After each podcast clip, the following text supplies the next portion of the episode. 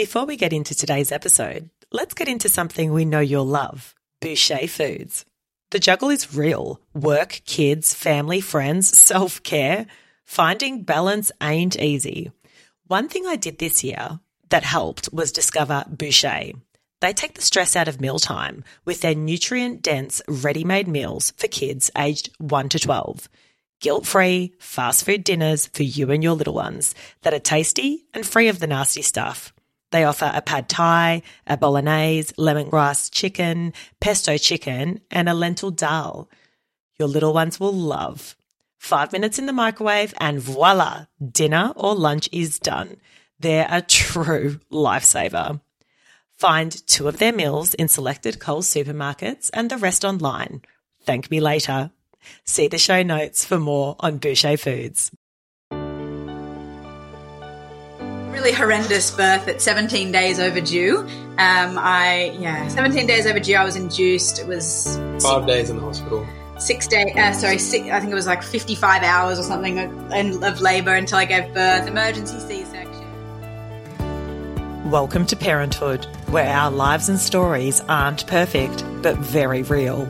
I'm your host, Leonie Kidanor, and each week I'll be peeling back the often silent struggle we face as parents and bringing you guilt free conversations to help you feel seen and heard. It's like group therapy. Leave your judgment at the door. Let's begin. Welcome to the show. Aliza Stuart, welcome to the podcast. So great to have you on today. Oh, thank, you. Thank you. you very much. Looking Yeah. forward to it. Yeah. Our first podcast together as Oh. each other. So pretty exciting. Oh, uh, that is so exciting. I feel privileged. Um, for those listening, Aliza has her own podcast and is the co-host of Baby Baking and Kid Raising. And so, yeah, I'm surprised you haven't got Stuart on to No. yours. No? Oh.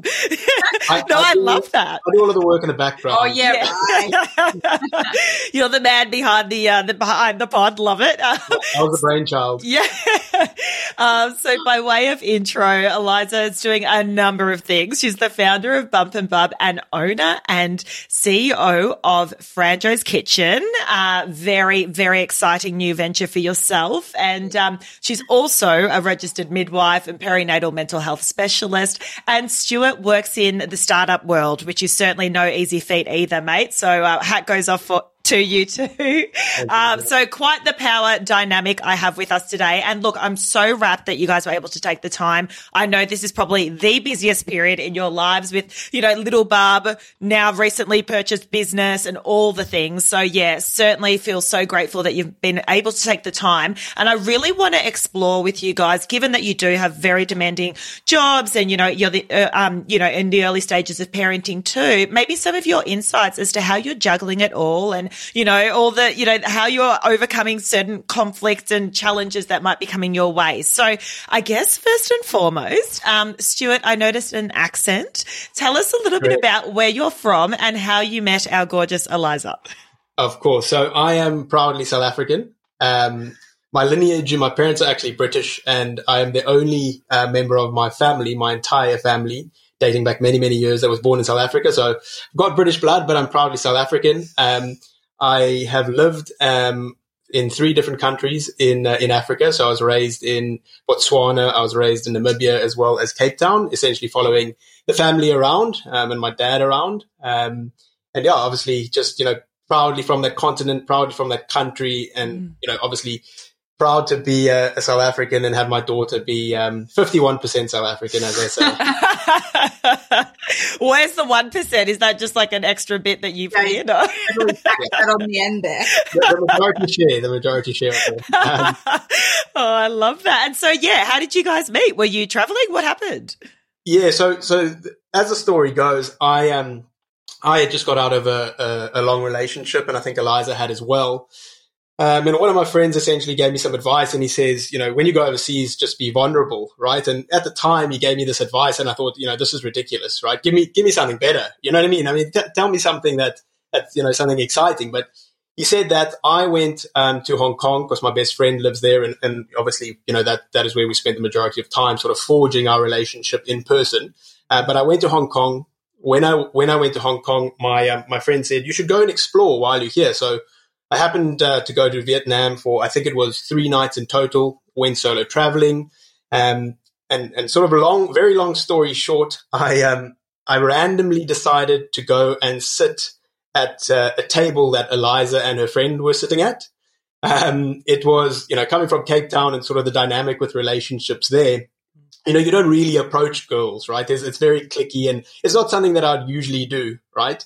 Um, but I was in Vietnam. I was walking. Um, I told Aliza um, afterwards that I was also pretty thirsty, so I wanted a beer. So I stopped. I was and saw her, you know, sort of instant beauty, and I thought, wow, you know, I get the opportunity here. And, and Stuart, you know, w- what do you have to lose, right? I was yeah. like, I got nothing to lose. They could just tell me to bugger off for that. Yeah. So I went and sat down and um, sort of sparked a sparked a conversation. Now um, it, it, must have been written in the stars because there were there were sort of two or three instances where it really made sense. So my mom's a doula, so immediately with Aliza being a midwife, you know, mm. I, I knew terms that I probably should shouldn't have known, and we were discussing that. Um, and then I think one of the other important things is that someone in Vietnam came with a, a set of books. There's about 10 books. Now, There's always people trying to sell you things. Yeah. I, I, hadn't read a significant amount of books in my life, mm. But five books out of the 10 I had read. Um, so I was busy mouthing those off to Aliza. I was like, oh, this book is great, you know. So it all just really worked out. I've, I've since learned he's a smooth talker. it's literally just luck. Yeah. Um, and then, funnily enough, you know, we, you know, I, I'm not too sure how it actually unfolded, but we ended up seeing each other um, the day after, um, and quite easily could have missed each other, which is also quite funny because um, they happened to. We weren't really in contact, and we were, I think we were supposed to meet at a certain place. They were a couple of hours late, so I sort of hung around, uh, hope you know, hopeful. Yeah, um, and we really fell in love. I think it was honestly, truly love at first sight. Um, Aliza wanted to try and flog me off to one of her mates in Italy, um, and I want this on record, so that's why I'm saying. Um, no, um, look, just it, it, was magical, right? It was meant to be. And seven years on, one kid, multiple businesses, and yeah. multiple travels around the world, and here we are.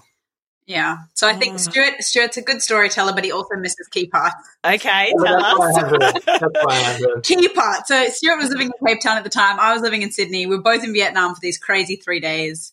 In summary, met, and I literally within 24 hours was like, "You're you're my best friend." I've never met anyone that I've clicked with so much. I never in my life had I met someone that, yeah, we just clicked with. Mm. Um, and it was just friendship for these 72 hours. I think we kissed just before. Um, we, we left. And then, yeah, he fl- flew home. I flew home. We chatted continuously. Um, at that point, yeah, seven, seven, eight, seven a bit, seven and a bit years ago now. So we were just chatting, and I remember I said to him, like, just stop talking to me now. You know, we, we know we're never going to see each other again. Mm. I've, God forbid, I've never set foot in Africa. Like, you're not going to be in Australia. And he said, no, I'm sorry, that's not, that's not going to happen. What are you doing on Wednesday? And I think it was like Monday at that point. And I said, I'm working. Why? And he said, Great, I've booked my flights. I'll be at your house by the time you're home. Um, and so he came and lived with me for six weeks. So I was wow. 21, 21? Yeah. It's 21. And that's how our, our story began, which was a wild, oh. a wild ride. He came and lived with me. And yeah, that was, that was the beginning of where we are today. Yeah. I like, how's that for like, like just getting shit done, right? Like you're, Stuart, you're like, dude, I'm coming to Oz like tomorrow. So, but like, what a leap of faith as well from your perspective. Obviously, like you knew there was something there. Not everyone, I guess, could do that. But the fact that you just prioritize that, like, says a huge amount as to where you got, like how you, your connection was from the get go. Um, I'm like, uh, yeah, such an amazing story. And I, yeah, tell us a little bit more about, so the international travels, because obviously you were in Sydney for a, a, couple of weeks and then you guys ended up living overseas for a while. Talk to us about that. Yeah, we did. So I was in the middle of my first year of midwifery post um, u- university. Um, so I had to fulfill this time, you know, and, and, annual leave was very sparse and whatnot. So we did uh, I think two years, did we do two years of long distance relationships. So between Australia and Cape Town, he would fly to me, I would fly to him, and we'd just go backward and forward probably every six months. So it was it was difficult. Um, and you know, I was an angsty twenty one year old. Like it, it was hard. It, yeah. it was hard. Stuart's almost six years older than me, so he'd probably he was a bit calmer. He knew that he was in it for the long haul, whereas I was, you know, a bit angsty. I'm not going to lie. yeah. Um, and so, yeah, a few, a couple of years in, we decided I didn't want to move to South Africa on the basis that uh, basically swapping your midwifery degree there is very difficult. And if you do, you have to go into um, where somewhere where the government assigns you, and it's often incredibly dangerous areas. Um, and I just wasn't ready to do that at that time. Stuart didn't want to come to Australia. God knows why. That's another chat. I can tell you. Um, we didn't want to enter into each other's lives. I, th- I thought that was Ah, very, okay. very important, right? We wanted to, Yeah. to forge our sort of own story. And Mm. sort of quite, quite easily, you know, you can move into someone else's space and become quite comfortable. You adopt their friends, you know, Yeah. everything is sort of geared towards their lives. So I thought Mm. it was very, very important, and I it was pretty much non-negotiable on my part um, that we need to move to to uh, you know a mutual country. Mm. Yeah. So, and, and I do think that that's actually a, a massive um, positive attribute that Stuart has. He's so scared of being comfortable, which I guess to most people, most people seek a content, comfortable life. Mm. And I don't know whether it's his upbringing and it's seeing, you know, what he's seen in, you know, Southern Africa, but he has a massive problem with being comfortable. And that's definitely come on to me. And that's why we're doing and have done so many things Mm. because of this kind of constant need to do and be more. Um, so but um, yeah, so we had decided, as Stuart said earlier, he had been to Hong Kong to visit his best mate, uh, and that's he'd then flown from Hong Kong to Vietnam where we'd met. I didn't really have a preference where uh, where we were going to move, um, but Stuart knew his best mate was in Hong Kong. There's loads of expats, and it was funnily enough one of the only countries in Asia that I could move my midwifery degree to like a medical conversion over there pretty easily. So we, yeah, picked picked Hong Kong out of nowhere, really, and we moved over. And we had obviously never lived together. And you know what's cute and sexy previously is not so much when you're, you know, in a tiny flat in Hong Kong, and suddenly their socks are there and their dirty laundry there. And like, But this is the real deal, baby. Like getting right into it. So, how many years did you guys stay there for? I was there for four and Yeah. I think in total we were very close to four. yeah, Yeah, solid. And did you always know you wanted to have children back in Oz, or how did that con- conversation go? Yeah, I always I didn't l- love living in Hong Kong. I think now retrospectively looking back, we've been back for about 18 months. It's um it's an amazing place. We lived there during a very difficult time in terms of the country and the politics that went on in the country. Um, most people will probably know about the massive riots that were happening in Hong Kong um, and the extradition laws that kind of came in. And so there was a lot of um, things going on there with relation to the actual country. And so we were there for probably four months before that all started. Yeah. So then that kind of started and kicked off, and it was a, a not not a peaceful place to be at all. And it was you know had some fear around it. Um, and then COVID kind of kicked off, Yeah. and We you rolled know. into a, a, pandemic. So the laws, um, as you know, worldwide, everyone had their own laws, but the laws were quite strict over there and kind of really impacted things. So anyway, it was a, it was a very interesting few years to be in Hong Kong, um, and I was kind of gunning to get home from probably year two, uh, and we did stay on for a fair while. Um, and yeah, looking back, it was such an amazing. Amazing experience, and the friends and the you know friends that live there. I think when you're an expat, it's something that you can't quite explain. It's just everyone sticks together. No one's got family there, and you just bond at such a high rate. And It was Yeah. tough though. It was very tough for our relationship. Um, Especially the first eighteen months, it was it wasn't easy. It was a, a daily struggle, uh, just based on on the jobs that we had. I was working as a recruiter, very very long hours, sort of unexpected, um, and you know really trying to sort of apply my trade and and you know get into the industry and, and working extremely long hours, right? Where we, we sometimes we wouldn't really see each other during the day, right? During the week, and then you know weekends and extramural. So um, it was it was tough. It was very very tough. Um, but essentially, what what set us, you know, for the rest of our lives, I think, going forward, and in terms of the, the sort of stability and strength that we have in it. I think also when you you know it's all very beautiful and um, whimsical when you're doing long distance, and when you come Yeah. together, it's a holiday, right? And it's not Yeah. something we'd really acknowledge. But when I would go to Cape Town, I'd go for you know four to six weeks. It was a holiday. We Yeah. same when Stuart came to me, and you you're just in a completely different mindset. When it's the day to day life, grinding, you're just shattered. You're living in this tiny box that is, you know, normal for housing in Hong Kong. You've got no Yeah. family and friends around. You know nothing. It's a different culture, language, everything, and it's mm-hmm. just you two. And you're relying on each other so heavily to give each other all of the or meet all of these needs. Um, it, it, yeah, it was it was very it was very difficult. So, like, what? Just on that, like, what do you think? You know, if you both think about it, what of your each of your biggest challenges? I guess from a relationship viewpoint, was there something that sort of comes to mind? Where I guess as well, Aliza, if you're sitting there, particularly after year two, I mean, if we think about where your head was at there, you're kind of like, I might be ready to let. Like, I can imagine that in itself could have caused a bit of friction. But if you think about it holistically about your time there, major challenges for you guys, what do you think? Hmm. It would be time, right? Just literally spending time working on the relationship, right? As you Yeah. know, we were new to to living with each other, right? Mm. Um, and I think a ge- just a general understanding of of how you know we can establish ourselves individually and then establish ourselves as a couple. So Mm. I think, yeah, the, the the time factor was just that we didn't have an opportunity to really spend quality time together. Um, and when we did, you know, it was somewhat pressurized or only over a weekend. Um, and then really with the job that I had is that look, it, it took a phase of being established, right? Because I was new to the new to the job, so there was quite a lot of pressure on on that as well, where what essentially was dictated and, and discussed didn't come to fruition until a couple of years on. So it was really a, a sticking point for us and, and a point of frustration, especially for Aliza, because you know it was continually like, okay, look, you know, next quarter, next quarter, next year, it's it's all you know, it's all going to come to fruition, and it's Mm. it's going to be worth it. But during those initial couple of years, it it wasn't, and it, it really did cause you know, um, yeah, significant significant struggle and, and frustration, I think, for us. Mm, and particularly because you're both go getters, right? And you're like, cool, let's achieve, let's get the things. And I guess, yeah, if you're feeling that stalling or your progress is perhaps stalling and not happening as quickly as you'd like, I can imagine like you in yourself would be frustrated. But then as a couple, right? If you're both frustrated, it, it sets the dynamic a bit. I'm curious as well because, and I asked the question because now that you've got a child in the mix, right? And I understand you guys are back in um, Sydney, Australia now, but,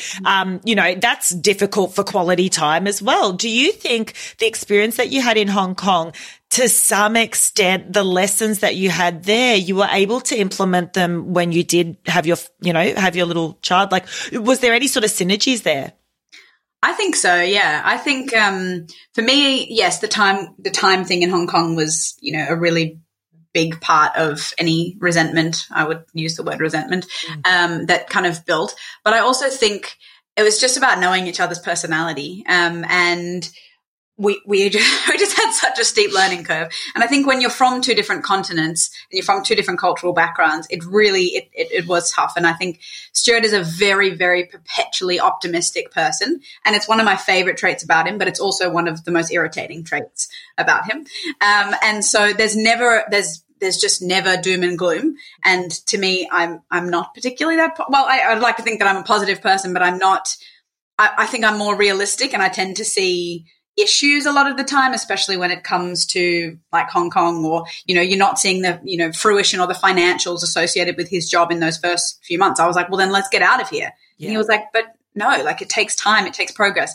And again, that's, I think it's from, yeah, definitely from our, our upbringings. Like Stuart can very quickly say, if things can be spiraling around us and he'll say, we are healthy. We've got a, a roof above our heads. We've got food on our plates. Like, hmm. just take a step back here. And I've never had to look at life like that because I've been brought up in the eastern suburbs of Sydney. Hmm. So when you, and, and I only kind of fully understood this when I visited South Africa and actually understood that if you walk outside your flat every day and you see, you know, immense poverty and you see people really truly struggling to stay alive, the other stuff gets, it, it diminishes life problems a little bit. And that's something that took a long while to learn because I just couldn't understand it. I wasn't brought up um, like that. So that's been yeah a big a big lesson. So I think yeah in parenthood it has it has definitely helped us. I think quality time is very sparse um, at the moment, but like you said or, or alluded to, the the stint in Hong Kong kind of prepared us for that, Yeah, um, and just having a deep understanding that you know this is forever, and maybe quality time isn't here at the moment, but that's okay. It will it will come back, and it will be there.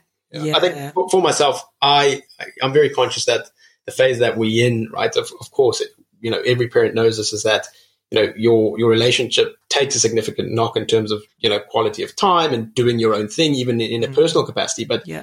The, the way that I look at it, and, and I know, is that it's just going to be delayed, right? So in five years' time or ten years' time, you know, it, it comes back. So, and this is with most things in life, and, and how I look at it is that you know, the, the now is obviously the now, mm. but in the future, you know, you're probably going to be struggling because of emptiness syndrome, and all of your kids have left, and then mm-hmm. so I I'm always able to to you know have a look at the, the long term and think, mm. you know, the struggle is now we're not spending time together now. There's sometimes, um, you know, you know, days in which we, we really don't spend too much time together at all, right? Mm. But yeah, that's that's sort of it in summation, really. That Um, the future is is brighter than the day sometimes. Yeah, I think like that perspective is like so beautiful. And uh, as in just the fact that, you know, you've got this real holistic perspective around these things. Cause you're right, Aliza. I'm the same as you. Like I can, and being brought up in a nice suburb in Melbourne and, you know, like don't get me wrong. We all have our own internal struggles and things that have happened in our childhoods, but nowhere near to the level of extent where you're walking out on the street and seeing extreme positive. uh, poverty. And I'm just curious, Stuart, from your perspective as well, like the people that you would surround yourself with, like, would they similarly have perspectives around, okay, that's not a big deal. Let's just let that go. Or do you think it's probably a little bit of your personality too, where you just kind of are a generally optimistic person? Like what, what culturally, what's it like in South Africa?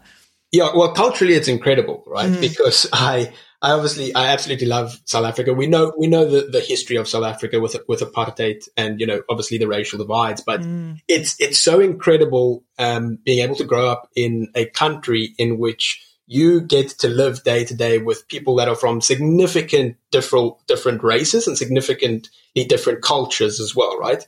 and it, it, it guides you and it changes your way of thinking. Now, in terms of sort of the optimism and, and personality traits, you know, I do have a lot of friends that that are optimistic and, and, happy and positive, but I also have friends that are on the other side, right? So I would say, yeah, to a certain extent, it's it's probably you know directly you know geared as a result of my personality and how I look at things and how I was brought up. Mhm. Um, and then generally, just you know, South Africa, it, it it just changes your mindset, right? And and that's why I've I've told Aliza that I'm um, um, really want to try and put as much of what I learned and how I grew up in South Africa as a country and other African countries, right, third world countries, Mm. and get that across to Zadie as well, because I, I do think it's it's important, right, where there's there's there's a, there's bigger issues at play in life, um, you know.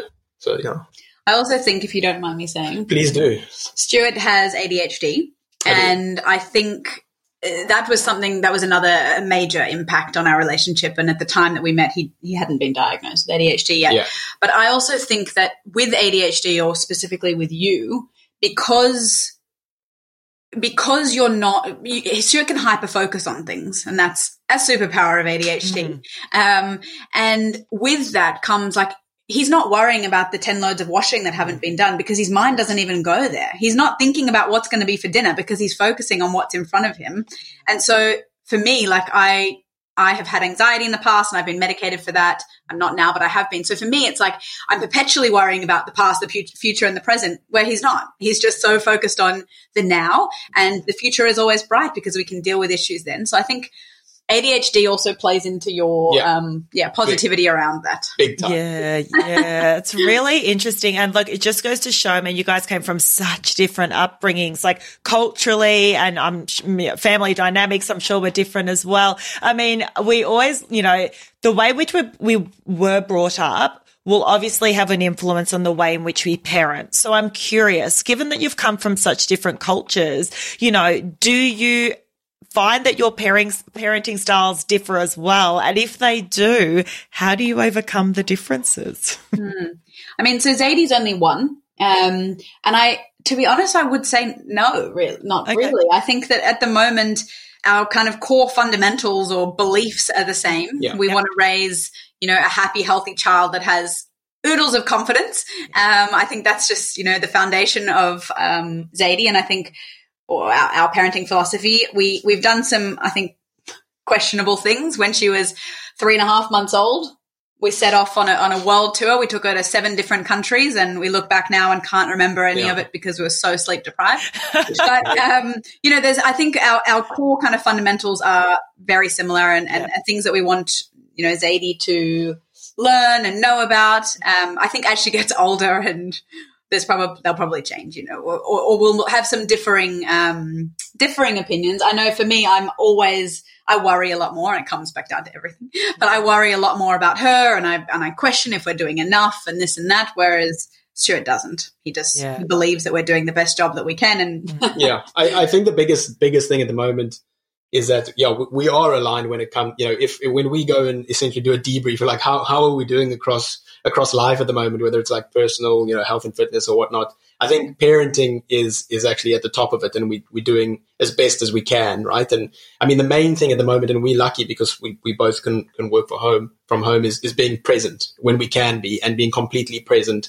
Um, and that's that's the most amazing thing, right? It is, yeah. It's like being able to to do that, and as a as a as a parent, I think in the future, as Aliza said, I mean, there's some things that we've already discussed that uh, will definitely be contentious in the future, but for the time being, raising a little one um, you know, we're always sort of on, on the same page. And I have faith in Aliza's decisions as well, mm. right? I know, mm. you know, mom instinct is, is mom instinct. So mm. if it, if it ever is sort of a 50 50, unless I am, you know, 100% gung ho on something, I will generally say, okay, you know, let's let's go with what you think or what you feel. Um, mm. Because generally it's right, right? Mom instinct overrides any other instinct. Love that. That's a good perspective to have. um, I'm curious though, like if you're thinking about teenage years, right? Like I'm just curious, and again, perhaps the way you were both brought up. Like I know I came from a very disciplined household, and for, I wanted to go to every party that there was, and I was very social. My dad, actually, Stuart, is Nigerian, so. Oh Oh, nice. Yeah, my mum's Amazing. Greek. So I'm very, again, too, like the clash of the cultures sort of thing Amazing. for them as well. But, um, and you know, they came to this country, like dad was born in Nigeria. So they came as, um, he came as a migrant. Mum was born here, but went back to Greece and then came back. But, um, basically they were essentially very, like a, we were a migrant family. And this is where like the hustle and the coming from nothing and having not much finance. And they ended up building a property development business. But, um, you know, so when I grew up, it was very, like money was always very contentious and, and it's like you study and you get, you know, academics was the reason why he was able to go to a specific boarding school which gave him opportunities to travel um, and had scholarships at different universities um, overseas. So that was sort of his ticket out of the country. And I think, mm. again, from your perspective, from that perspective, like that was for him, particularly coming from not much money at all, that that was like his lifeline, right? So for yeah. him, academics was like everything. So we don't have time to go to parties. We don't have time. Whereas I'm like, I need to be at every party and like, yeah. this is like social suicide if I'm not there. Like, you know, and so again, a clash of cultures. So and mum was more easy on me, I guess, and always sort of had my back and was like, all right, you go and I'll pick you up by 10, but at least you can go, you know, so she was a little bit more softly, softly from the social perspective. So, I mean, do you feel like with things like that were to come up in the future for you, would you have different perspectives? Briefly interrupting this episode to thank today's sponsor, Ergo Pouch. If you haven't heard of the Australian sleepwear brand Ergo Pouch, they make premium, certified organic and natural fiber TOG rated sleepwear and sleep solutions. We've been using Ergo Pouch sleeping bags for our boys their entire lives. They're an absolute staple in our household. When you have little kids, all they do is throw off their sheets and blankets while sleeping. Then they wake up, then you wake up, and everyone loses their sleep. That's why the Ergo Pouch sleeping bags are so essential for us. It ensures that our boys are kept snug and warm at the right temperature throughout the night. So with summer approaching, obviously we're going to start thinking about changing up our kids' sleepwear. Ergo Pouch's TOG rated fabric and what to wear guides takes the guesswork out of sleepwear, ensuring a comfortable sleep for your little ones, regardless of the temperature. Their limited edition holiday collection has just been introduced. There's this adorable clay hued print named Sunny with these cheerful radiant suns and also Ocean. Ocean is inspired by the underwater world. So, so cute. My four year old Noah, who sleeps in PJs, will be all over the Ergo Pouch short sleeve, uh, 0.2 Tog Ocean. That's definitely on our list. For our three year old Charlie, he still throws his sheets and blankets off him throughout the night. So he'll definitely be in the Ergo Pouch sleeping bag. It's the perfect way to keep him warm. To help add some Ergo Pouch to your child's sleepwear collection, Ergo Pouch has an exclusive offer for parenthood listeners. For the next two weeks, take 20% off their entire collection. Exclusions apply. Enter the code parenthood20 at checkout on ergopouch.com.au by the 10th of October to receive this exclusive discount on orders throughout Australia. Yes. I think. Look, I went to the boarding uh, boarding school. oh, well. did you? So yeah. it's um the one thing that is it's not contentious. It's something that we've already discussed is public school versus private school, especially in Australia. Um, And look, that is obviously one thing that we are going to deal with in, in the future, um, taking everything into consideration. Um, AKA Stuart's dead set that our child will go to a private school, and Yeah, I don't even. but this this is because of the know, experience yeah. I had, right? Similar Yeah. to your father. Yeah. He would, you know, obviously if he had I, I went to a private school. So yeah, for that, you know, yeah. because it's, it's it's it's that level of importance, and he lived that, and he benefited from it, so it, it makes sense to right. And you know, conversely, obviously, Aliza did, did not. But now in Africa, in South Africa, it's very different than the fabric here. I think in terms of private school, so th- there's a lot of differences to it. But um, yeah, look, academics is very important. I you know, there's this fine line between letting someone and a teenager be who they want to be and also throttling that to a certain extent. Because you know when you are a teenager and you know you are impressionable it's it's on the parents to try and guide you as best as possible right? So it's going to be interesting when we get to that because the world is also changing and the world is evolving and you know we see you know consumption of of media consumption of information from teachers etc etc but um yeah when we get to the teenage stage we'll we'll see how that goes. But i'm gonna i'm more than likely going to be a strict parent. I think that's that's important. Um, rather be strict and then be able to take the foot off as opposed to not be strict at all. Yeah, I think it's yeah, it's interesting. I I also, to be honest, think that I'll I I, I grew up in a in a and we won't kind of go too much into it, but my parents are divorced, um, and I had a bit of a, a messy teenage years in terms of their relationship um, and kind of the things that evolved from there. And there's a lot that I don't want to replicate, and I am am very um, something that's always in the back of my mind. Um, my my parents weren't really a united front, and I t- I've talked about that a lot. And I think it's for me anyway. It's really important that you have a united front parent. Like I knew if I asked my dad something, it would always be no, but my mom would lie to my dad to allow me to do that. And at the time, it was like, oh, your mom's so cool, right? My mom was the cool mom at, at school. But looking back, it's actually it's just teaching crappy lessons, to be honest. Like there's a difference between, you know, like some popcorn or what, you know, it's Yeah. two fundamental things like belly button piercing. I remember my nose piercing, like buying alcohol for me and my friends when we were 16, like just, you know, things that I think my mom was so desperate to be my best friend as opposed to a mother and having that boundary was really blurred. Um, and yeah, it's a, a whole other discussion, but that's something that is really important to me is, is a, is a united front. And obviously you'll have differing opinions, Yeah. but at the end of the day, you, you're the parents and there's boundaries in place. And, uh, you know, yeah, I think that's important. Yeah, hundred percent. Agreed. And it's so like obvious. Just speaking to both of you, that like your core values are very aligned, and that just goes to show. It doesn't matter where you you know were brought up in the world. Like you can meet a person that you know you get along with even better than the person that lives next door to you because you've got these core values. Which is you know they don't they say love is not enough. Fundamentally, it's around your values, how you resolve conflict, and all of these other what you want in your lives, the goals etc. for your family. That's what kind of, you know, bonds two people. So yeah, it's really cool to see. I'm curious as well, talking about career, talking about ambition. So when do you first had um Zadie, did you, Aliza, take a period of time off work? Had you both spoken about what that transition was going to look like? Talk us through it. So a large reason that you know we, we were in Hong Kong for a long time was COVID and the restrictions of people coming in that weren't Australian citizens. Um, so we had to you know do these grand applications to get Stuart into the country, um, and even to prove that he was the father of my child, even though we'd clearly been together for like five six years at that point. Um, so the basis that he could come into the country was on a uh, working, a wor- oh, sorry, a holiday visa, a tourist visa. Tourist sorry. visa. God, I can't even remember. A tourist visa. And on that visa, he couldn't work. So we basically land in the country. He got the uh, clearance to come into the country, but then we had to yeah, come in on this visa. So he wasn't able to work. And once he landed, we had to apply for a de facto visa.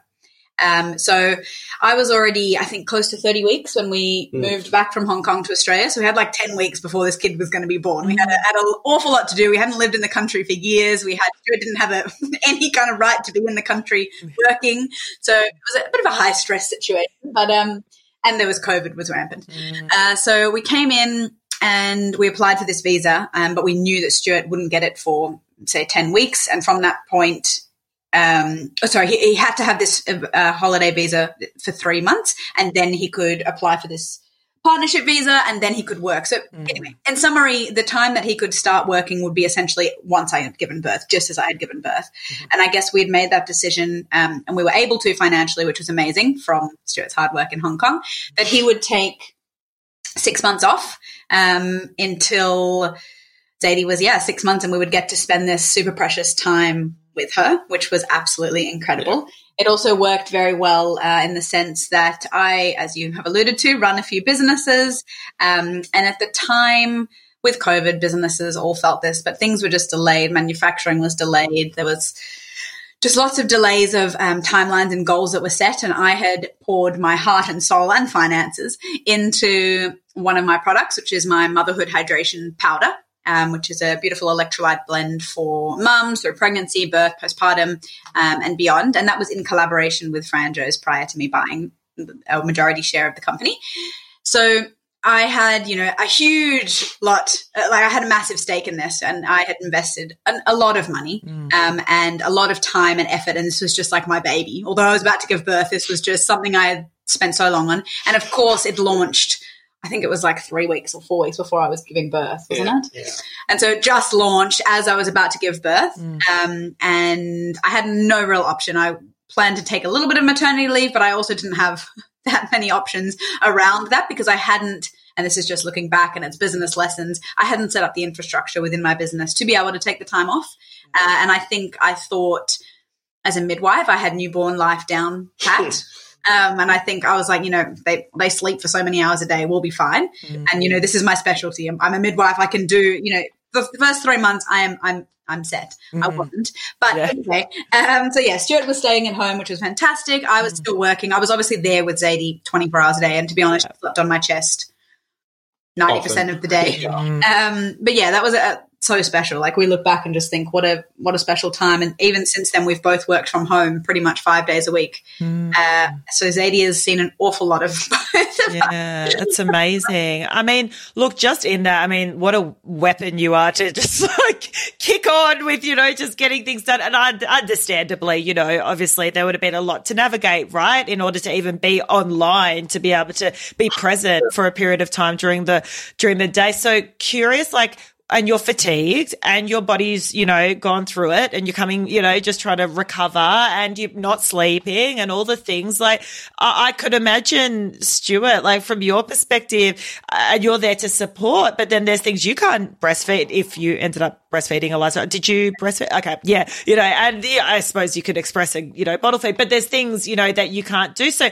as a couple, how did you navigate that time? Like what did you feel really supported you in that when you were in the trenches? Yeah, it's all a bit of a blur, to be honest. I, I don't know. I don't know if the mind and the brain um, does that automatically. Uh, mm. But I mean, you really, as, as as sort of the the partner of someone that's given birth, um, you know, you feel hopeless the, the, majority of the time, right? We know this, right? Because generally, baby wants mom. You know, you can yeah. do nappy changes as much as you want, and mm. you know, you can obviously try and put them to bed as much as you want. But yeah, there was there's a long period where you know, you can't not feel helpless and almost be helpless sometimes. Mm. So, um, I suppose I just, you know, tried my best to, to do anything that Aliza pretty much told me to, right? To alleviate things, no, noting that, you know, there's obviously, there's no way around certain tasks, as you said, right? Breastfeeding or if baby obviously wants mom or sleep. Um, but yeah, I, it's a it's a bit of a blur. You, I, I but really, you also helped me a lot in my business. So like we were. Oh yes, of, yes, of course. Yeah, at yeah, the time, yeah. yeah, we would swap kind of roles, and I'd be like, "Tech is not my thing." So uh, yeah. even though I have a you know online community, I'd be like, "Stuart, can you you know set up this website campaign and do this and help me with this?" Because I I just don't have any mental space for that. Um, but I also think his parents, so Stuart's parents, which we haven't touched on yet, are a fundamental part of our relationship. so they live in South Africa, but we have spent we spend probably five months of the year with them mm. over two or three visits every year since we've met. Yeah, they're here right now. They're here right now. Oh, they're, they're back. Oh, they're back. Yeah. Most phenomenal humans, and they have played yeah. into ultimately the parents that we want to be, to be honest. Mm. Um, but they came over for Zadie's birth because they're just incredible. So they literally did the washing, the cooking, the cleaning. they did true. everything for weeks after I gave birth, and we had. Oh, I had a very traumatic birth and nothing went to plan. We were planning to have a, um, a home birth with a beautiful private midwife, and my mother in law was going to be there, and it was the dream of the dream, and it mm. turned into yeah, a, re- a, a, really horrendous birth at 17 days overdue. Um, I yeah, mm. 17 days overdue. I was induced. It was five days in the hospital. Six day, uh, sorry, six, I think it was like 55 hours or something of, of labor until I gave birth, emergency C-section, oh. hemorrhage. I had a massive complication of the epidural and I lost all sensation in my whole body. And there was like queries about, um, severe nerve nerve damage and and I yeah it was it was a, a really wow. really horrible experience mm. and I think coming out of that I think you know I'd been talking as a midwife for close to a decade about this dream birth and how I was going to have this water birth and I was going to pull my own baby out and we'd had this we had this home birth midwife um, and she was amazing and mm. I was so focused on this perfect birth for literally mm. 10 years of my life and we walked away just having a horrendous experience mm. that we mm. I struggled to find any kind of positivity in um, and so coming out of that was was a deep learning curve as well um, and that was also amazing that his parents were there because physically I was also yeah in in, in not a great not a great space hemorrhaging and then C sections and epidural mishaps and whatnot so yeah wow. phenomenal in that too. Did that play on your mental health after post birth?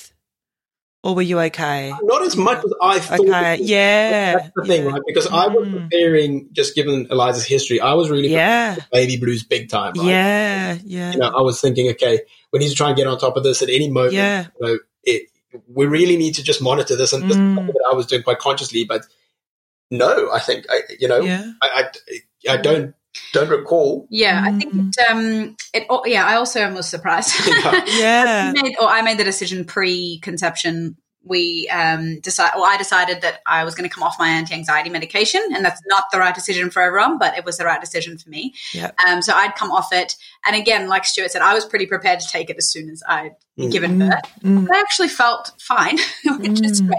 Um, but I guess birth trauma is also funny in the way that it kind of crops up. Like I have no desire to have another child anytime in the near future, and it, and that also kind of panics me a little bit. And I don't know whether that's the that was the birth or what it was. But I think, yeah, we'd always spoken about kids close together, and now I'm just like, holy hecker, I, mm. um, I need a minute. Like, yeah, I, but I think also yeah. it plays in, in, in funny ways. Like the other day was the first time that I've really like felt um, like it was impacting me. I went to this. Um, uh, so essentially a recovery session where you where you have mm. um, compression pants put on, like massive, oh, yeah. like massive yeah. inflation things. I don't know. Stuart thought it was a good idea to go. Anyway, yeah. like it's like things that wrap around your legs and it squeeze your legs and it basically yeah, promotes blood flow.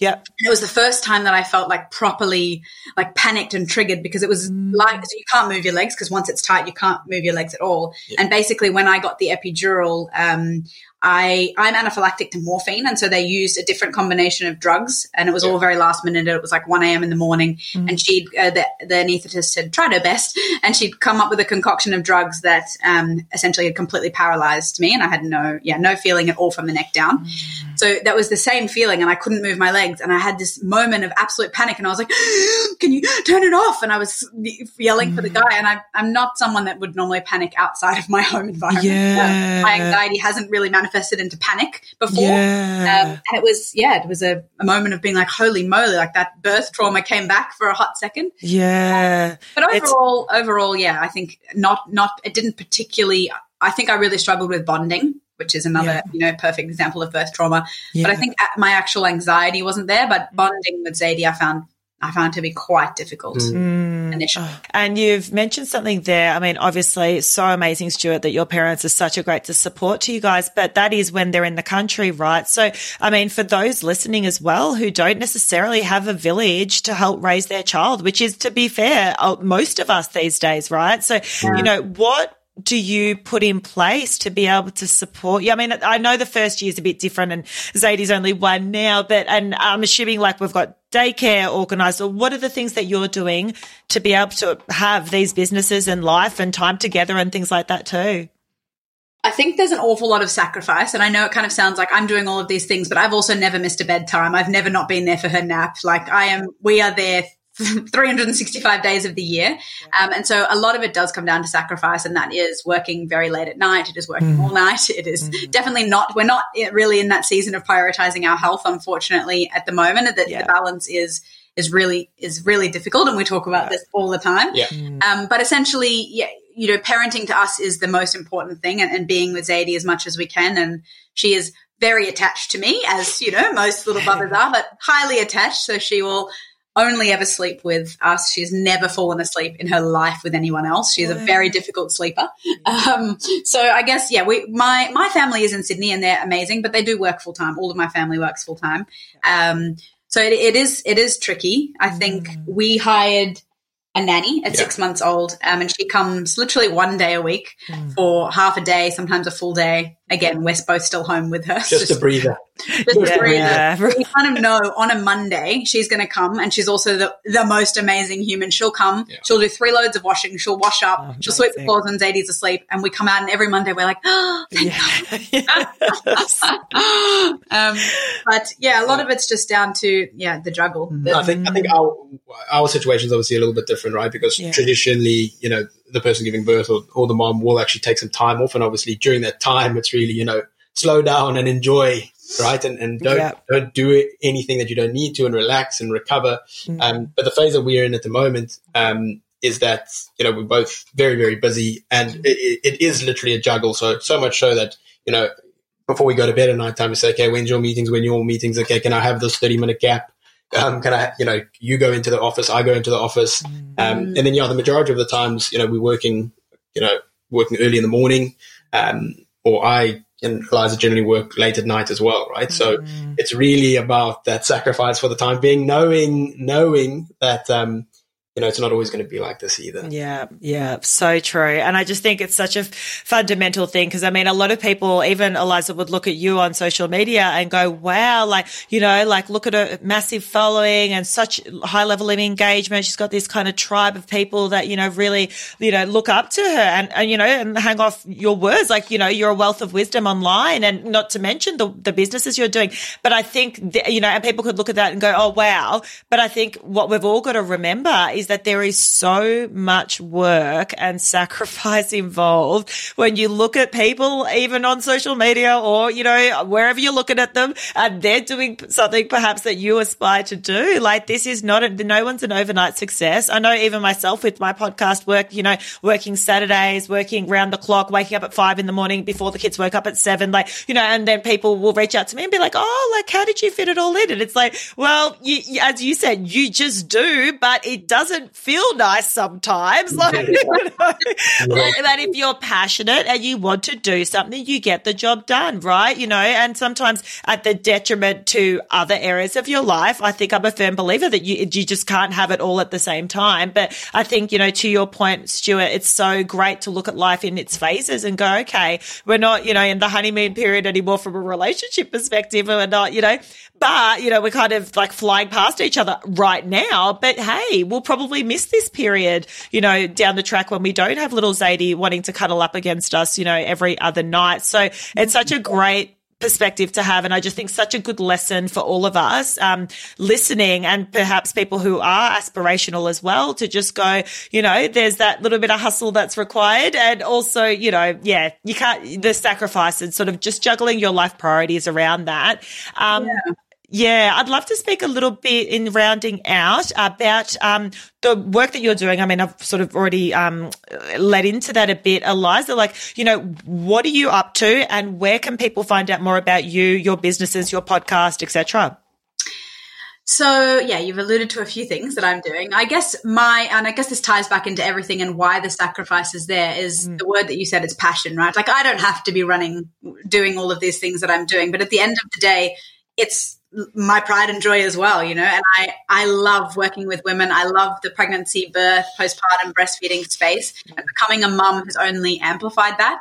Um, and I think that's why I'm taking on even more and more because yeah, my background is obviously in midwifery, um, and working one to one with women is probably where my heart lies at the at the core.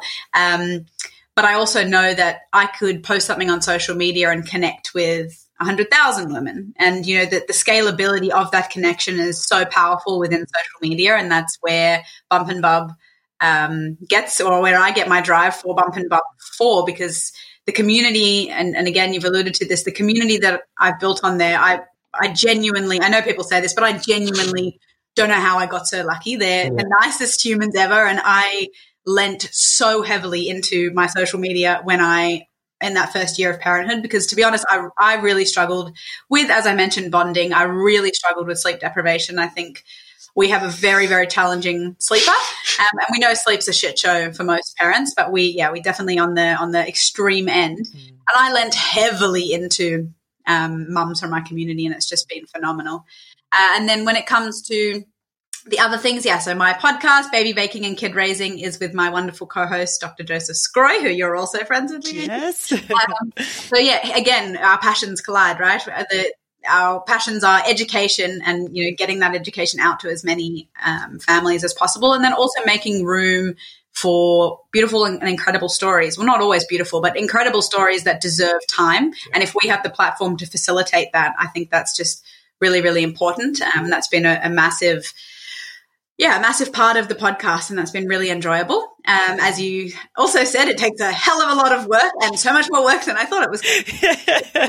um, and then thirdly is Franjo's Kitchen, and again, um, very exciting. I, if I wasn't a midwife, um, I definitely would be involved somehow in consumables in well i am i am with my motherhood hydration powder but i am so passionate about natural health it's mm. probably my second biggest passion and i literally for fun i would you'll find me in a health food store like that's my idea of fun um, and so yeah, acquiring this brand has been so exciting, and it's literally been what three weeks. Um, but I've worked with the brand for so many years that it's kind of second nature.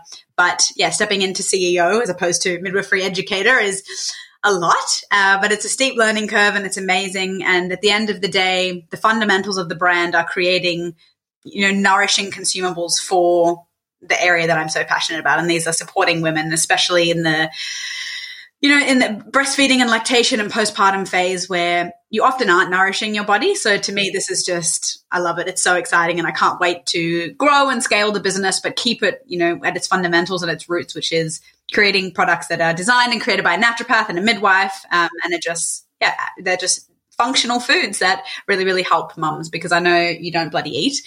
Um, I really struggled to find time to eat, yeah. um, and just even obviously that's not something that we're going to promote, but even just the, the, the, snacks that I'm reaching for that I was reaching mm. for in my own postpartum journey are you know these gorgeous gorgeous ingredients, might I say, slightly biased of friends.